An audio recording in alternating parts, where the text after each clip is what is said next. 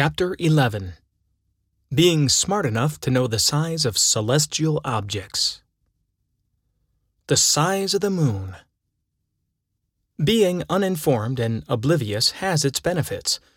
Such qualities suited well for Forrest Gump and Mr. Magoo. For me, the pairing hardly worked out so mightily. My ping pong talents fostered many inconsistencies, and my vision corrected a 2020.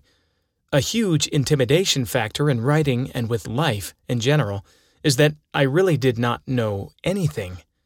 I grew up in the city. All I could confidently speak of at that point was sports and stats.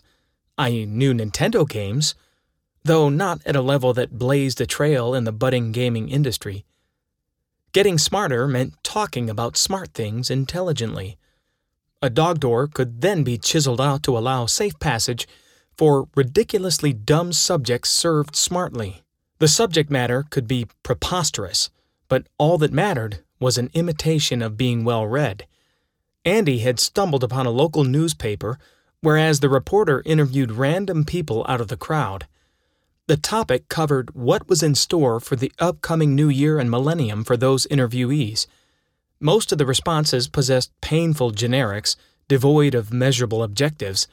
Yet, we found no traces of herd mentality with one man's testimony. Well, what will happen after next year?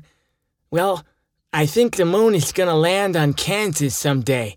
I just think it's going to come down from the gravitational field of the Earth's pull and I think it's just gonna come down magically on top of Kansas.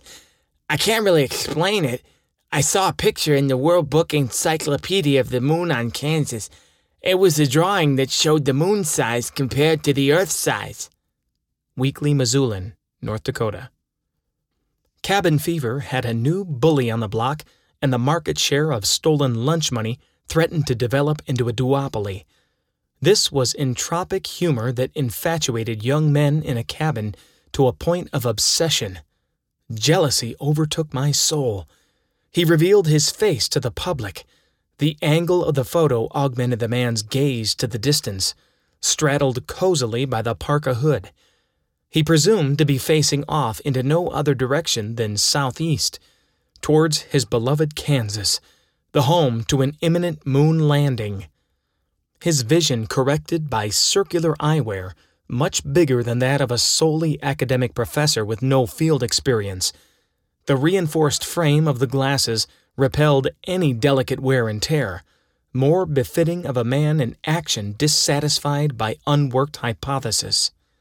They boldly published his name or pseudonym, Ken Doth, as well. He demanded no anonymity, but the question still begged who was this mad astronomer? What else did he know from reading countless volumes of encyclopedia over candlelight or lamps of whale oil? Would his home be a converted observatory crowded of galaxy charts or lengthy equations that littered blackboards and windows? Countless star wheels swaying in unison with the sun's tyrannical rule?